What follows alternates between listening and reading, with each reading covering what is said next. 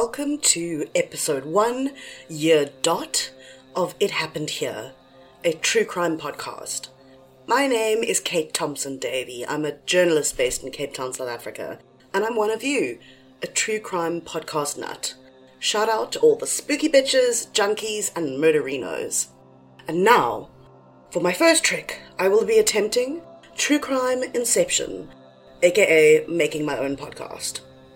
This was actually an idea and a dream I shared with a very good friend. We were going to do this together, but for various reasons, she doesn't have the spoons for it right now. And she magnanimously told me to go ahead without her. So maybe one day, if we are really lucky, you might hear the voice of one of the OG spookiest bitches I know. Until then, you, my imaginary audience, are stuck listening to me talk to myself in my curtain fort, probably with the sounds of my dog snoring in the background and Cape Town's wind trying to tear the windows off. Oh, before we get going, one last important thing.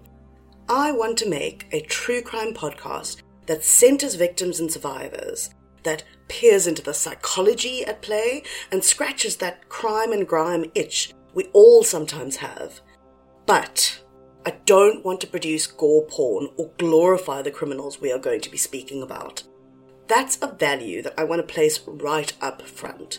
That and sex work is work, my body, my choice, trans and Black Lives Matter, and fuck your feminism if it isn't intersectional. If that doesn't work for you, that's your call. But this is not the podcast you are looking for.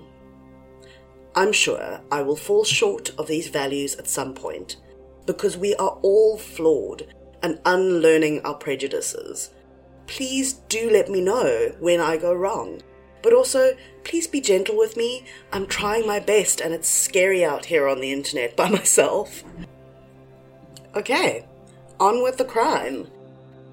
Today, I'm going to be telling you about the kidnapping and murder of Leigh Matthews. It's the 21st of July 2004. Eliot Makhubela and his nephew Samuel are cutting grass in the open patches of land near the village of Walkerville, South Africa, which is about 30 kilometers south of Johannesburg, sometimes called Joburg or Jozi, which is kind of the economic hub of South Africa. Elliot made a living drying and selling this long grass as, as roof thatching. It had been a long day, and they were getting ready to knock off, so they decided to stop by one last spot to essentially scout it for where they were going to start the next day. It was Samuel who first spotted something in the grass, although he didn't know what it was. But as soon as Eliot saw it, he knew it was a body. There in the scrubby veld lay a young woman, naked and lying on her back, her face turned to the side, and clearly dead with several gunshot wounds. Now, Eliot doesn't have a phone, and neither does Samuel, so he leaves his nephew at the site to look after, look over this body, and he runs for help. He runs to the nearest main road and he tries to flag down uh, drivers to get them to call. No one stops for him. And then he runs to the nearest business and eventually finds someone there to, to call the cops. They didn't know it at the time, but this was the body of Leigh Matthews, a young, pretty student who'd been missing for 12 days, a young woman whose disappearance the whole country, including myself, had been talking about for days. The kidnapping and murder of Leigh was a huge story in 2004 in South Africa, and it particularly resonated with me and my friends because Leigh was my age. She was born in 1983, like me. She was a student, she was doing her BCom and her undergrad thing when she was snatched from her campus. She was planning a big bash for her 21st, like we were all doing that year. If we'd been at the same school, we'd have been peers, maybe even friends. But as it was, I was a thousand kilometers away on my own campus when I first learned of Leigh, along with the rest of the country, through an appeal from her parents who had been living this nightmare for a week. They had turned to the media when the kidnappers suddenly stopped communicating. But I'm getting ahead of myself. Mm, rewind, let's go back a bit. Leigh was the youngest of two girls. Her sister is Karen, and her parents are Rob and Sharon. They lived in Fourways, which is a suburb in the north of Johannesburg. Leigh was a student at a private university in the city. She had the same bright blonde hair as her mum, but her face shape was more like her dad. She was described by her friends as thoughtful, kind, and introverted. Leigh had just turned 21 on the 8th of July. The celebrations had begun that Thursday, which, her, which was her actual birthday. Uh, her family surprised her with this beautiful tanzanite ring. They also had dinner out as a family on that night and chatted about the big bash that she was planning, which was going to be Saturday the 10th. It was a Pirates of the Caribbean themed party, which is just so of 2004 for me, and she'd been meticulously planning this for a while. But Friday morning, 9 July, the day after her birthday, the day before her party, she went off to classes as usual. When she got there, she discovered she still had her mum's credit card on her from the dinner the night before. So she rang her mum, Sharon, and made a plan to meet in the parking lot of the college at around 10 a.m. to give it back to her. Her mum pulled up at the school as planned, but the arranged time came and went without Leigh showing, and Sharon wasn't able to reach her on the phone either. She couldn't spot her car in the parking lot. There are differing reports about how exactly the next few hours played out. Some sources say Leigh wasn't answering her cell, and it was this that set off alarm bells for Sharon. Others say her phone was off until their kidnapper turned it back on and called her mum. Some of the news reports say Sharon drove to her husband's office, others say she called him. As a journalist, getting these details right is very important to me. So, when something isn't clear from the reporting, like this instance, I'm just going to mention it, because we don't pretend to know everything here. Oh, and I will obviously provide a list of sources for this podcast in the show notes. Okay, we had to take a brief break for the garbage um, guys to drive past because this is a professional podcast like that. Anywho, what was I saying? So, who phoned who aside, eventually, on the other end of the line, was male voice, not their daughters. This man said that he had taken Leigh and he demanded 300,000 Rand or he'd kill her. He also told Sharon and Rob that he was Libyan for some reason and that he'd done this before. He told them not to go to the cops, and he briefly puts Leigh on the phone to provide proof of life. I'm not sure if I'm of a particular skeptical bent, but the fact that he mentions those two things, Libyan and I've done this before, would make me think, personally, that neither are true. Anyway, I'm sure that Rob and Sharon were not thinking about that. They had just been given some of the most devastating and frankly unlikely and surprising news possible. Rob gets in touch with a private investigation firm uh, and meets up with a PI and explains the situation.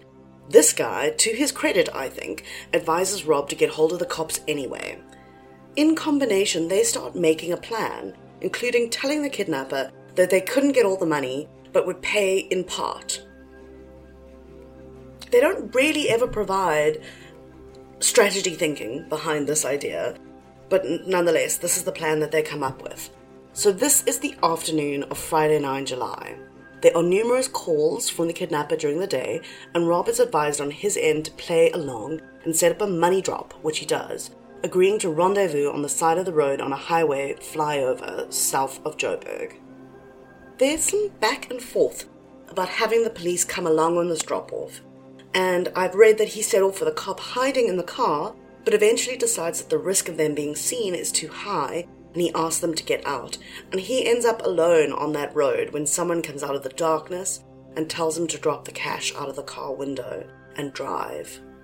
Rob says he did catch a quick glimpse of the money being collected, but isn't able to offer the police a description. It was too dark, and the figure disappears into the night again. Rob drives off. He doesn't want to go home because he thinks any second now he's going to get instructions on where to go fetch his daughter. He's just driving in circles, waiting on that call. But he waits and he waits. The call to collect his baby girl never comes. The kidnapper never calls again. This fucking nightmare, which I can barely fathom, has until this point been a rather private tragedy, But with no comms from the kidnapper and no clue what to do next, Rob and Sharon decide they need to appeal for help through the media. They want to put an appeal out to the kidnappers themselves and for the general public to help, to look for her to come forward if they know anything. The cops on their end were kicking into higher gear too. They triangulated the position of Leigh's phone during those hours. Remember, this is uh, 2004, so there's no find my iPhone function or whatever. There's not even iPhones yet. But they trace the phone to Walkerville. They send in helicopters, police, and police dogs to search the area, but eventually they still come home empty handed. Almost two agonizing weeks passed by before Eliot and Samuel found Leigh's body in that field, and the kidnapping sadly became a murder case. The chance for rescue and a happy ending has passed, but the investigation is ramping up, with a task force going from some 10 or 15 policemen to around 150. We also know that a number of private security companies offered their help. A tiny note for the international listener South Africa, my beloved home country, has a violent crime problem. There are lots of contributing factors, which we will probably get into in future episodes, but one of the effects of this is that there is a huge private security industry here. A lot of very good cops are actually drawn out of the police service into private security by the promise of better wages. They are frankly better resourced than the police, which causes all kinds of problems in who can access help. I, um, I wrote a story about this for the Financial Mail a few years ago. This was in 2018, and at the time, the size of our private armed response workforce was two and a half times that of the number of people employed by the South African Police Service. I also read at the time that reportedly South Africans spend some 55 billion rand on private security in a year. Anyway, I digress. That's just for international listeners, again, imaginary international listeners, and some context about the society in which this is all unfolding. Let's go back to where Leigh was found, because the site was able to offer the investigators some more information than they had previously been working with. Leigh's body was dumped in a patch of open ground near a highway, as I said. She had been shot four times, we know she was dumped there and not killed there because of the lack of blood, and also how the shell casings were found under and next to her body. We also know that she was stripped naked, and but there was no apparent sign of sexual assault. The body showed signs of having been frozen, specifically freezer burn on her extremities, her hands and, and feet, and there was limited decomposition. I'm going to take another aside here because I can't resist a segue. We know that the grass here is tall and dry. That's why Eliot was there cutting the thatching. Remember, July in the southern hemisphere is winter, and the winters in this area that we call the Highveld are typically very dry. It's common to see small fires on the overgrown patches of empty land around there, especially next to the road, where all it takes is a cigarette butt discarded out of a car window to start a fire. I think, and I'm totally surmising here, that maybe the killer or killers had left her body there, thinking that it might be a while before it was found, and maybe evidence would be destroyed by bushfire. There's actually indication that the killer started a fire to destroy evidence, but that's something we only find out later, and it isn't a confirmed fact. And that's because the man who eventually faces charges for this crime is, let's say, less than forthcoming and his various versions of what went down changed time and time again, leaving these big gaps in the story. Six weeks on from finding her, with hundreds of tips chased down, but leading only to dead ends, the task force was downsized and the media attention on the case was starting to wane. In late August, the case was given to a guy called Pete Bielefeld. He was quite senior in the police force and he had made a name for himself investigating tough cases. He took the case back to basics, focusing on the last place we knew Leigh had been, which was her college parking lot. I think I mentioned this was a very small private college in Sandton, a wealthy suburb of Johannesburg, and the campus was access controlled, meaning it was fenced and gated, and in order to get access, you had to sign in or have a student card. Bielefeld decided to run down all the names and check alibis. He also reread all the early statements from Robin Sharon, and he spotted this weird little detail. Remember that the kidnapper had told Robin Sharon that he was Libyan for some reason, and he was described as having a fairly neutral accent. But when Rob missed the turnoff for the cash drop, the kidnapper had called him and lost his cool. In that moment, this neutral accent slipped, and Rob had said he sounded like he had an Indian accent. Okay, this also kind of requires going down a cultural cul de sac, I guess. If you know anything about South Africa, you will know that until 1994 we were racially segregated by law. Like, literally, areas of the country were declared black areas and others white areas, um, and discrimination was legal, um, and it was all sort of uh, built on this system called apartheid. The legal elements of that hateful discrimination have been deconstructed. But we do still live with a legacy of centuries of segregation. We have what is sometimes called spatial apartheid. This means that although the legal limits on where you can live have been lifted, there are other reasons like heritage and history and community and financial limitations that have kept groups of people concentrated in those historic pockets where the race that they are part of had been consigned to in the past. This is not resolved even now in 2021. And in 2004, we were just a decade out from apartheid, and those divisions were pronounced. Sorry, you don't technically need to know this to understand the crime timeline, but I think there is nuance here that fills in the bigger picture. But the shorthand version, not doing justice to the political history, is to say that there was a large settlement of people from India in South Africa for the purposes of indentured labour, and they, of course, had babies and put down roots, so there is a large segment of the South African population who are of Indian extraction. And like all of us, the community you live with, the area you live in, has an effect on the way you speak. This is what Rob thought he had heard in the kidnapper's voice a hint of a South African Indian accent. Anyway, Bielefeld he takes this detail along with a register of students and decides to narrow down to Indian men. Remember, it's a small school, so this isn't too hard and actually comes up with a very small number of names. And one person stands out to him very quickly, and that is someone called Donovan Moodley. He was a student at the college. Bielefeld spoke to his previous employer, who said they'd fired Donovan on the basis of fraud, but hadn't had the evidence to actually charge him with it. Now, fraud obviously doesn't make a murderer, but it is interesting. Remember, I said I was a true crime podcast nut. So, here's my recommendation for the episode. If you aren't already listening to a podcast called Red Collar, check it out. It's about white collar crime that turns deadly, and I'm really enjoying it. Anyway, so Moodley had this alleged fraud hanging over his head and a few not too successful business ventures under his belt.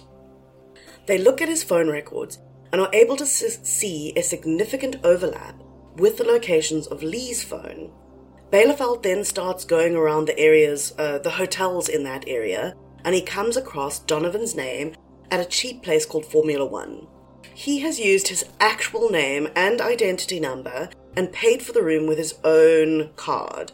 So this picture is really starting to come together. They look into Moodley's finances, sorry, Donovan Moodley's finances, and find that he made several large cash deposits to his bank in the time period that corresponds after the ransom drop. He also paid off some debts and he casually booked and paid for a holiday and proposed to his girlfriend on that holiday. This ring was later determined to be paid for with the ransom money.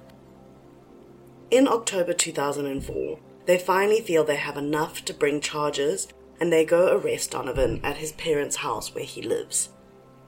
It's widely reported that the cops came for him. When the cops came for him, he said, What took you so long? I've been expecting you. This may be apocryphal, but what is clear is that he was not surprised when the cops finally showed up, and he left them with an impression of coldness. He asked to be given the space to speak to his parents before being taken away, and another thing that is reported widely is that when he told his mother what he was being arrested for, she was shocked and horrified and said she had actually been following Leigh's case in the media and praying for her and her family. Unlike his mom, Donovan shows no warmth. He actually confesses right away, but he gives these stories, these various attempts to minimize his culpability, including making up a story about three imaginary drug dealers. He remains this calm, dead eyed creep in court and his appeals too. What we now know about that Friday morning is that Leigh encountered Donovan on campus and he asked her for a lift. Leigh was, I think I've already said, quite reserved, an introvert, cautious by nature, so it is interesting to me that she gave him that lift because her friend said when his name was released that they weren't friends. It is later claimed by Bielefeld that they were in fact acquaintances and that there had been at least one phone call made between the two of them, but it's clear that they weren't super close and that um, acquaintance was probably based just on proximity of being on that same campus. Anyway, she does. She gives him a lift, and he pulls a gun on her in her car, his 9mm Taurus pistol. He tells her to drive to a nearby park, he ties her up, and he puts her in the boot of her own car, and he walks back to campus to fetch his car. When I think about the timing of this, I can't help but wonder if he walked right past her mom in that car park when she was trying to reach Leigh and starting to panic. And I wonder if Leigh was tied up in that boot, listening to her phone ring while her mom was trying to reach her without being able to answer it. We can't know that for sure, but the timing does suggest that there would have been overlap. And I feel like so many of the true crime stories that we hear are characterized by those moments of chance and overlap and coincidence that could have gone another way. So I just mention it because it's something that always stands out to me when I'm researching these kind of stories. Donovan transfers Leigh to his car and he drives south towards Walkerville. The prevailing belief is that he actually killed Leigh either the same day after she had spoken to her parents or the next day after the money drop when the case blew up and he got scared. This is his version, he, which it feels a little victim blamey to me, like he's suggesting her parents fucked it up by going to the media. But I think it was always the plan. He made no attempt that we know of to hide his identity from her. So I think he's cold and manipulative and tried to claim panic when the jig was up because he didn't want people to think it was all premeditated. We think she was probably in a freezer or cold storage that week while her kidnapper paid to get his Ducati fixed and bought an engagement ring. In 2005, Donovan was tried for Leigh's murder, as well as kidnapping and extortion. He pled guilty to all the charges and was found guilty by the judge Joop Labuschagne, who wrote in his judgment that he didn't think Donovan acted alone. This is a point that actually comes up several times, and I'll go into a few more details about it shortly. Anyway, as I said, Donovan was found guilty he was sentenced to life for the murder, 15 years for kidnapping, and 10 for the extortion charges. He was 25 years old at the time and may be eligible for release at 65 years old, which is, I can't math, uh, 2044, I think. He made a number of appeals too in the intervening years, and I'll go through some of those. In the first appeal, he said that he wasn't guilty and had been framed, but he ultimately withdrew this appeal. In 2009, he appealed the sentence in the High Court. The sentence, so not his plea, but how he how many years he'd been given. And the High Court upheld this. He took it to the Supreme Court of Appeal. They upheld this, and he actually took it all the way to the Constitutional Court, where in 2010 the appeal was unanimously dismissed by a panel of 11 justices. There was also an aborted application for retrial in 2012, which was dismissed. During this case, this epic twatbag of a person not only claimed he was too clever to have done a murder this badly, but he also compared himself to Hitler and Jesus. Yes, really, Jesus. We also know that the version of killing her that he confessed to doesn't fit the evidence, So even when he was caught and convicted, he couldn't give her parents the truth about what had happened to their child. This is a cold fish, not nearly as smart as he'd like to think. There have been a few updates in the intervening years. In 2011, for example, police looked to see if they could make a, make a case against Donovan's best friend. The friend's phone records put him in the same areas as Donovan and Leigh. They also seem to think that it was this guy who was at the ransom drop, based on phone records again. The Saturday Star new- newspaper has a story on this development written by Henrietta Geldenhuys, which I will link in the show notes, and the Saturday Star knows his name and they put the allegations to him and report that he refused to answer their questions and slammed down the phone. The same guy, they tell us, was interviewed back in 2004, just after Donovan's arrest, and the article has some juicy quotes from him about how shocked he is by his friend, how he doesn't think he can stay friends with him. I encourage you to read the article. But this man never faces formal charges. Bielefeld names him in his biography, but I'm going to decline to do so here because he doesn't face charges, he doesn't plead in court, and that's sort of following the, the South African media law about naming um, suspects. Bielefeld, as I said, wrote a book. Um, he wrote it uh, in conjunction with a journalist called Hanlie Retief. The book's called Bielefeld, Dossier of a Serial Sleuth. And in this, he he writes about several of his most high profile cases, and he makes the claim here that he thinks there were as many as five accomplices to Leigh's murder. To date, though, Donovan is the only one who has been tried for the case. Bielefeld alleges that this might not have been Donovan's first kidnapping, saying that there was evidence of a big influx of cash in his life in January 2004. But he declines, or possibly can't, point to a specific instance of kidnapping that he could be tied to. During her trial, friends and family of Leigh wore white ribbons, and they later established a charity in her name. The too clever Hitler Jesus has gone on to study law in jail and bring various motions to the legal system, which some might characterize as nuisance complaints such as asking for his transfer of jails to be blocked or asking to be kept in a private cell. If Leigh had lived, she'd be 37, turning 38. Maybe she'd have kids, or she'd be an aunt to her sister's kids. I think she would probably be climbing the corporate ladder like her father. Leigh didn't get to graduate, and she didn't get to dress up in her Pirates of the Caribbean costume. Her family weren't just robbed of the woman that she was then, but also of a future with her. So that is the case of the kidnapping and murder of Leigh Matthews, and my first ever episode of It Happened Here.